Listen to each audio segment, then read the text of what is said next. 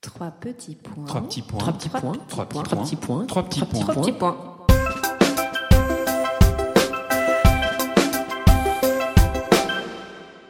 Trois petits points est un podcast dédié à un livre et son auteur. Que vous ne l'ayez pas encore lu ou que vous l'ayez adoré, ce podcast est pour vous, les passionnés de lecture. Bonjour Julie. Bonjour Alix. La splendeur des Brunoff d'Iseult Williams, publié chez Fayard, c'est l'histoire vraie d'une famille fabuleuse qui a traversé le XXe siècle en y apportant son immense talent. Originaire d'Alsace, la famille aura marqué les mondes de la mode, la politique, la création artistique, la littérature enfantine, puisque l'on compte parmi ses membres le créateur de Babar. On va y revenir. À travers cette saga familiale, on vit deux guerres, on rencontre des personnalités comme Picasso, Chanel, Dior ou Saint-Laurent, mais surtout, on découvre des personnages hors du commun. Alors Isolt, est-ce que tu peux nous raconter comment t'es venue l'idée d'écrire sur cette famille? Comment tu les as découverts et qu'est-ce que tu as voulu montrer en écrivant sur eux? Alors, j'ai eu l'idée en rencontrant la fille de Michel de Brunoff, donc qui est un des personnages clés du livre. C'est une dame qui est en vie, qui a 93 ans, qui vit à Paris. Et je l'ai rencontrée parce qu'elle avait lu mon précédent livre qui s'appelait Impératrice de la mode, où j'évoquais Michel de Brunoff, qui était à l'époque le grand patron de Vogue. Et j'avais fait une grosse bêtise, en fait, dans ce livre. Je m'étais emmêlé les pinceaux et j'avais dit que Pascal, donc le frère de Marion, était mort en camp alors qu'il avait été fusillé par la Gestapo. Et quand je l'ai rencontrée, elle était adorable, très gentille, etc. Mais enfin, j'ai senti quand même que ça lui avait fait mal que je fasse une telle erreur. Et en fait, c'est aussi une façon de, faire une forme de réparation et de raconter l'histoire de cette famille qui a perdu beaucoup quand même à, à, à cause de la guerre et, et de leur engagement. Donc c'est aussi partie de cette, cette erreur que j'avais faite. Et quand tu as découvert cette famille, est-ce que tu te doutais qu'il y aurait autant de personnages marquants? Pas du tout. Plus les semaines passaient, plus je tombais sur les lettres, plus je poussais des cris de joie et de stupéfaction parce que je n'avais aucune idée à quel point il y avait derrière Michel de Brunoff tous ces personnages incroyables qui ont marqué l'histoire. Qu'est-ce que tu en retiens en fait finalement de justement euh, tous ces personnages? Parce que c'est c'est un, un, panel extraordinaire. Ouais. Il y a tout presque. Bah, il y a tout. Il y a vraiment, euh, en tout cas, euh, dans le domaine artistique, on peut dire que ça a été vraiment les grands accoucheurs euh, de la première moitié euh, du XXe siècle dans le domaine des arts, de la mode, euh, du dessin, de la presse. Ils ont été vraiment là au moment clé de, de, de, la carrière des plus grands artistes, je crois, de, de la première moitié du XXe siècle. Et la deuxième chose qui m'a profondément marqué, et c'est aussi ce qui, à mon avis, sous-tend tout le livre, c'est leur engagement sans faille. Mais ça, vraiment, ça m'a. Euh, J'étais stupéfaite à chaque fois que je j'avançais dans l'histoire, euh, que ce soit la Première Guerre mondiale, les années 30 et ensuite la Deuxième Guerre mondiale. Euh, et ben, ça allait crescendo en fait.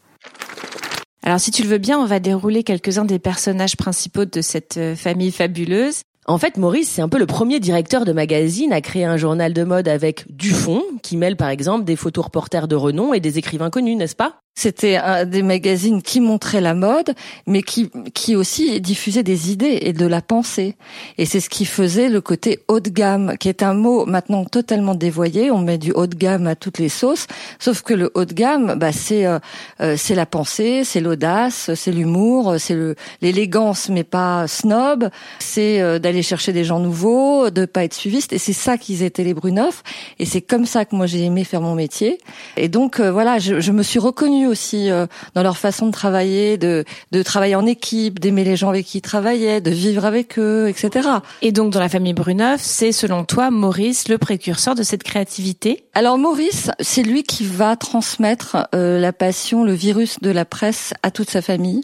C'est euh, d'abord euh, quelqu'un qui a également innové puisque euh, il a dirigé Comédia Illustré, qui a d'abord montré les premières créations de Chanel en couverture hein, dans les années en 1912 un chapeau porté par une actrice de l'époque, et il a été aussi le grand promoteur des ballets russes. Et il faisait travailler tous les artistes des ballets russes, comme Léon Basque, Cocteau, enfin tous les gens, Diaghilev, collaboraient aussi à la revue Comédia. Donc en fait, c'était, il mettait en place dans ses journaux ce que le ballet russe faisait sur scène, c'est-à-dire le mélange de tous les arts, utiliser les gens à contre-emploi. Euh, c'est ça qui a fait euh, qu'il a euh, aussi lui-même été un des grands inventeurs de la presse du XXe siècle. Et euh, il a embarqué toute sa famille avec lui. Il était pas alsacien, mais il était marié à une alsacienne. Et dans la tradition alsacienne, on fait travailler tous les membres de sa famille. C'est vraiment une grande tradition. Euh, les Peugeot sont alsaciens, ils ont fait travailler toute leur famille. Enfin, c'est vraiment très ancré. Et donc, c'est lui qui va embarquer tout le monde. Sa fille Cosette, Michel, et puis euh, bah, le beau-fils Lucien Vogel. voilà. Il y a aussi, bien sûr, Michel, le créateur du Vogue français, dénicheur de talent et, je cite, arbitre suprême des élégances. Parle-nous de lui. Alors, il avait été euh, baptisé euh, arbitre suprême des élégances par euh, les snobs de la Café Society, qui étaient vraiment, on va dire, les, les branchés de l'époque. Et Michel, au fond, il n'était pas, c'était pas un snob du tout. C'était, il se considérait pas du tout comme l'arbitre suprême des élégances. c'était quelqu'un qui avait chevillé au corps l'amour de la culture française et avec le Vogue, alors qu'il n'a pas vraiment créé, c'est son beau-frère Lucien, avec qui il l'a créé, euh, pour Condé Nast, qui lui-même était à la tête de Vogue aux États-Unis. Et lui, quand Michel va reprendre le Vogue en 1929, il va en faire la Bible absolue de la mode, la référence mondiale, parce que justement, il va s'opposer aux dictats des Américains et il va euh, faire travailler bah, tous ses amis, Cocteau, Picasso, euh, Christian Bérard. Euh, il, il c'était un amoureux des, des, des artistes et, et c'était quelqu'un qui donnait vraiment sa, sa chance aux gens, même quand il n'était pas connu. Alors c'était un grand ami de Christian Dior, mais à l'époque où Christian Dior était galeriste et donc il se voyait parce qu'il sa galerie était juste à côté de, du bureau des Champs-Élysées. Ils allaient déjeuner ensemble très régulièrement. Et Dior, bah, il tirait un peu le diable par la queue. Il savait pas trop s'il allait garder sa galerie. Et il montrait de temps en temps ses dessins à Michel en disant tu veux pas euh, publier mes dessins? Et il disait mais t'es pas très doué pour le dessin, mais la mode c'est pas mal ce que tu fais. Et c'est comme ça qu'il va lui dire écoute tu devrais vraiment euh, essayer de creuser dans cette voie. Et il va le présenter à Piguet qui va le prendre comme assistant. Et la carrière de Christian Dior a vraiment décollé grâce à Michel de Brunoff. Voilà, c'est pas le seul, hein, il y en a plein d'autres. Mais c'est à chaque page, t'as l'impression de découvrir un talent qu'il découvre, mais en plus avec beaucoup d'humilité. Enfin, on n'a jamais entendu son nom derrière. Du tout, du tout. C'est d'ailleurs jusqu'à la fin de sa vie, il va dénicher des talents. C'est ça, il n'a jamais cessé. Alors, Lee Miller est un autre exemple. Elle était mannequin, elle était l'assistante de Man Ray qui était son amant, mais personne ne voulait la prendre sérieusement comme photographe, et ça a été le premier à lui donner sa chance. La liste est interminable. Hein. Il y a Douaneau, euh, Cartier-Bresson. Euh, il y a un côté tellement euh, bohème, en fait, la vraie bohème. La bourgeoisie bohème de l'époque. C'était les bobos de l'époque, marxistes et libéraux, qui étaient euh, à la fois euh, très traumatisés par la Première Guerre mondiale, qui les avait vraiment frappés de plein fouet, parce qu'il faut pas oublier qu'ils étaient franco-allemands. Donc, euh, en fait, c'est une famille qui avait une passion pour la culture française, ce pays qui les avait accueillis, et en même temps, ils avaient profondément des origines germaniques, donc euh, ça faisait partie de leur culture aussi, et pour eux c'était un déchirement terrible d'être écartelés entre ces deux nations qui se sont déchirées à 20 ans d'intervalle et où ils ont laissé pas mal de plumes.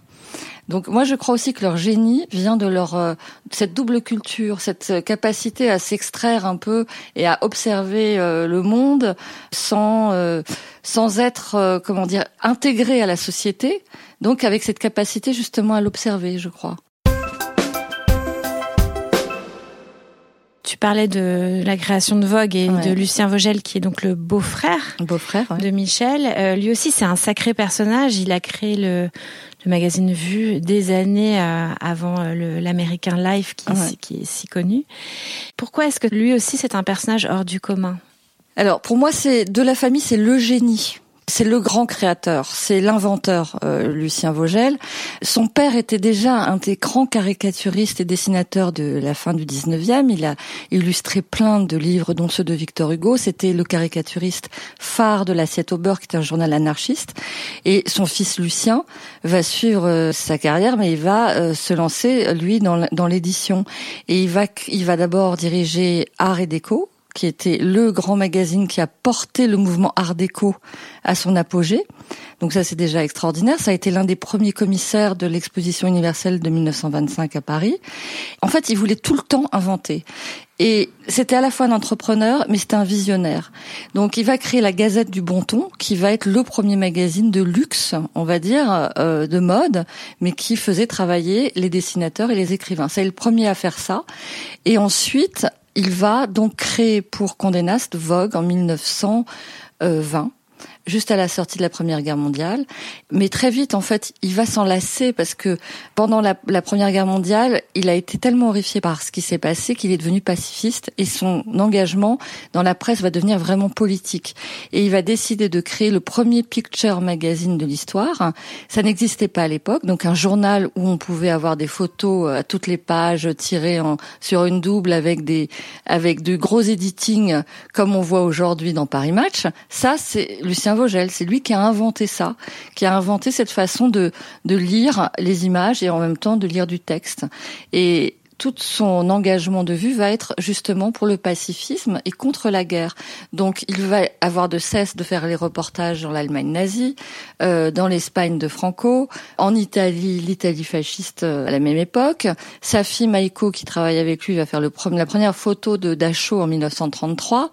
Et enfin, ils sont vraiment engagés contre Hitler en priorité. C'est vraiment leur, euh, leur principale ligne de mire, au point où quand la Deuxième Guerre mondiale va être déclarée, il va être obligé de quitter la France parce qu'il est sur la, liste de tous les grands rédacteurs en chef qui doivent partir, comme Pierre Lazareff, le patron de Paris Soir à l'époque, Lucien Vogel est obligé de fuir. Donc son engagement dans la presse va prendre vraiment une tournure euh, politique et euh, assez incroyable.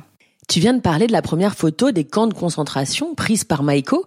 Est-ce que tu peux nous raconter comment cela s'est passé? Alors l'histoire de cette photo, elle est déjà allée en 32 avec Lucien Vogel faire un reportage où ils doivent rencontrer Hitler et il se trouve qu'il y a une rencontre entre Hitler et Lucien Vogel dans l'ascenseur où ils doivent se retrouver qui se passe très mal et donc le Führer annule l'interview. Ensuite, ils sont interdits en fait en Allemagne. Euh, ils ne sont pas les seuls hein, parce que euh, ils contrôlent la presse. Euh, il y a que certains journalistes accrédités qui ont le droit de venir. Mais Maiko va y aller clandestinement, pourvu, et elle va aller à Dachau parce que quand elle va à Berlin, elle se rend compte de toutes les exactions contre les communistes. Elle est déjà très intéressée par le mouvement communiste, et on va lui dire il faut que vous alliez à Dachau. Là, on enferme les communistes, etc. Et elle arrive. Elle est avec un ami qui la conduit et euh, elle va monter sur le, capot de la voiture et prendre les premières photos des prisonniers euh, que l'on voit en train de faire des pompes euh, en tenue rayée. On les voit, enfin, ça ressemble à un camp de concentration et ces photos vont être vraiment choc pour l'époque. Et on va se rendre compte encore quelques années plus tard à quel point c'était incroyable d'avoir publié ces images. Elle va ensuite s'engager vraiment dans le communisme, mais à travers son amour aussi pour Paul Vaillant-Couturier, qui est un des fondateurs du Parti communiste. Euh, enfin, on sait même où ça s'arrête. C'est incroyable. Quand on lit ça, on se dit, mais c'est fou, quoi. Et, et, euh, et, elle va vivre vraiment euh, les années d'engagement du Front populaire, etc.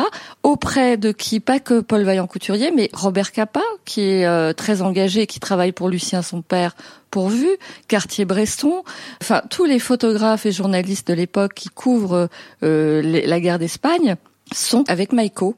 Et cet engagement politique lui vaut d'être déportée. Elle va être envoyée avec ce qu'on appelle le convoi des 230 femmes, donc les prisonnières politiques, en majorité communiste, qui sont envoyées à Auschwitz.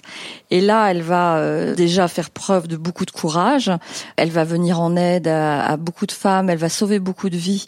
Parce que comme elle parle allemand, elle arrive à avoir évidemment une position privilégiée. Ça aide toujours, hein, de toute façon. Euh, et donc, elle sert d'interprète. Et puis, elle va aussi être euh, engagée par son amie Danielle Casanova, qui, elle, s'occupe de l'infirmerie comme son assistante. Donc, elle va survivre tout en sauvant des gens et en rentrant dans la résistance de Auschwitz.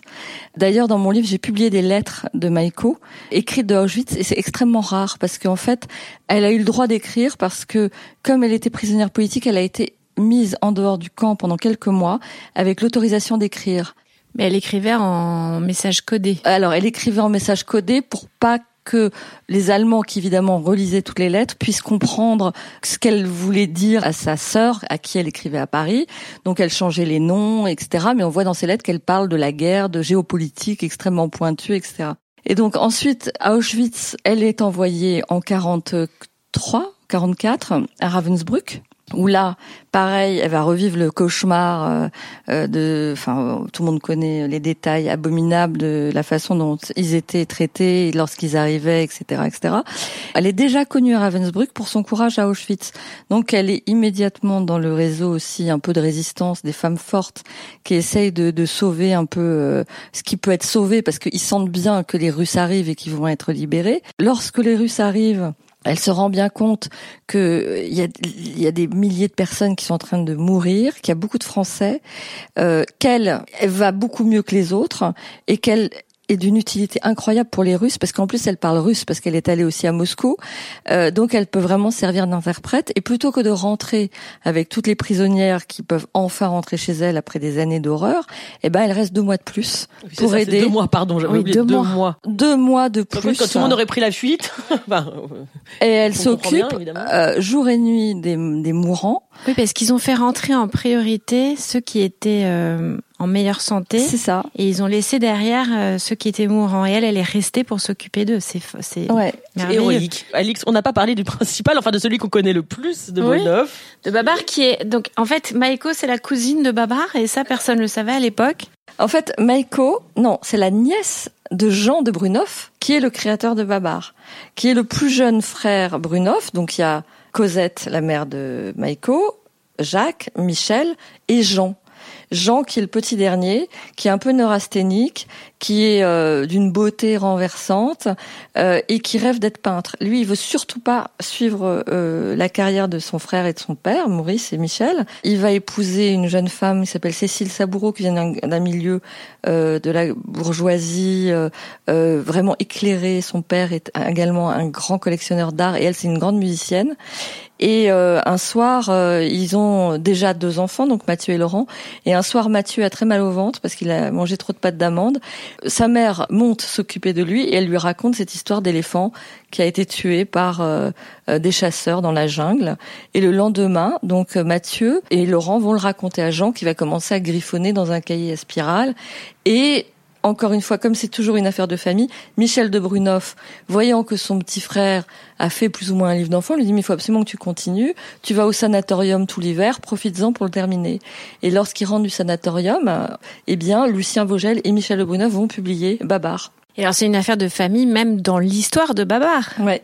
Il y a beaucoup de personnages qui sont inspirés de la famille de Brunoff. Cécile, son épouse, donc l'épouse de Jean de Brunoff, c'est vraiment la vieille dame.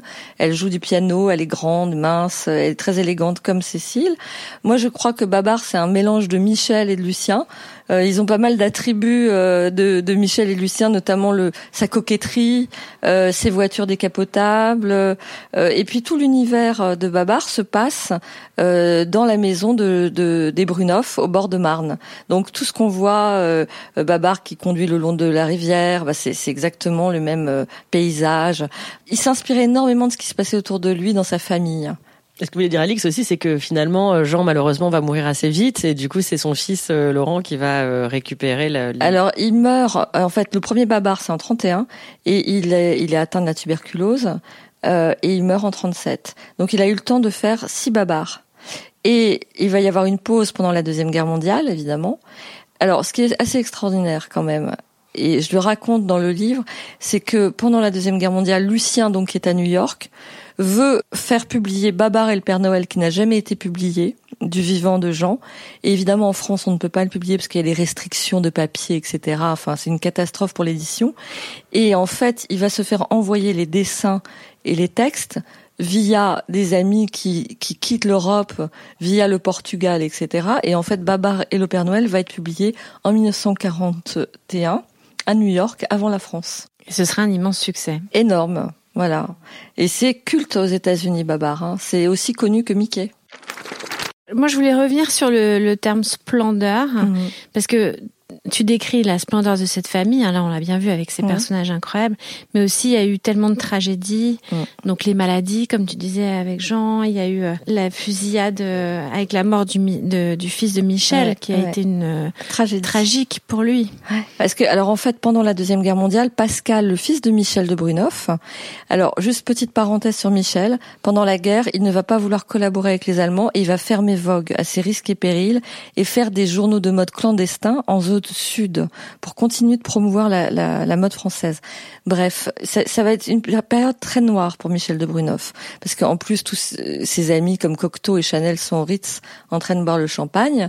Lui, il est chez lui, euh, ils ont faim, ils ont froid, ils ont plus de travail, etc. il est poussé parfois même par sa femme qui dit allez quand même va bosser comme ça pour avoir les sous. Voilà, et, lui, euh, bah, il, il, il tient est, choc. Hein, ouais, il tient choc. C'est ça l'héroïsme. Ouais. et il fait aussi des faux papiers euh, pour ses amis, ses anciens employés. Bref, son fils Pascal, lui, va rentrer dans un réseau de résistance qu'on ne connaît pas. On n'en parle pas aujourd'hui, mais il y a eu ce qu'on appelle le réseau des lycéens parisiens, les, les réseaux de résistance de, de, de lycéens qui étaient dans tous les grands lycées, Louis le Grand, Henri IV, Stanislas, etc. Il y a un réseau qui va se créer et tous les week-ends, ils vont aller s'entraîner dans la forêt de Rambouillet.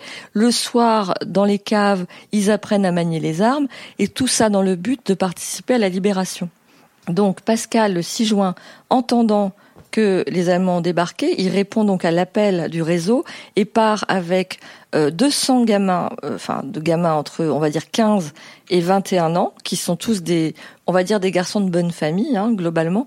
Et ils partent à vélo euh, dans, en Sologne où ils ont rendez-vous pour récupérer les armes qui doivent être lancées par les Anglais d'un avion. Ils ont été balancés par un traître et les attendent la Gestapo qui va les fusiller. Donc Michel de Brunoff, pour lui, sa vie ça va s'arrêter, je pense. Enfin, sa vie. Il va être brisé après la mort de son fils Pascal. Ce qui ne va pas l'empêcher après de reprendre Vogue et de continuer à faire euh, des merveilles, notamment en découvrant Saint-Laurent. Alors avec Alix, on aime bien euh, demander aux auteurs euh, leur livre, soit de chevet, le dernier livre qu'ils ont aimé, le dernier livre que tu offres peut-être à tes amis. Alors moi, j'adore les biographies depuis toujours. Donc moi, c'est Stephen Zweig, vraiment mon auteur fétiche. Donc tout Stephen Zweig, voilà, il n'y a pas un que je n'aime pas. Oh, comme je te comprends. Ah oui, moi aussi. Voilà. On peut pas se tromper quand on regarde Stephen Zweig. Et toi, Julie? Moi, Alix, j'ai adoré le livre sur l'origine du monde de Claude Schopp, publié aux éditions Phoebus. Il raconte qui se cache derrière ce sexe de femme si célèbre. Un peu comme dans ton livre, Isolt, on entre dans les personnages de la fin du 19e siècle, on y croise le tout Paris. Et moi, je voudrais chaudement recommander Fugitive parce que Reine de Violaine Huissement chez Gallimard. D'abord pour le titre, sublime, et surtout pour saluer ce premier roman si bien écrit, où Violaine rend hommage à sa mère si fragile, mais qui aime de manière absolue et inconditionnelle ses filles. Très émouvant. Merci Zul de nous avoir fait partager ton attachement à cette famille extraordinaire. On était si triste de terminer ce livre, hein Julie? Oui, tout à fait. Merci beaucoup Isolt.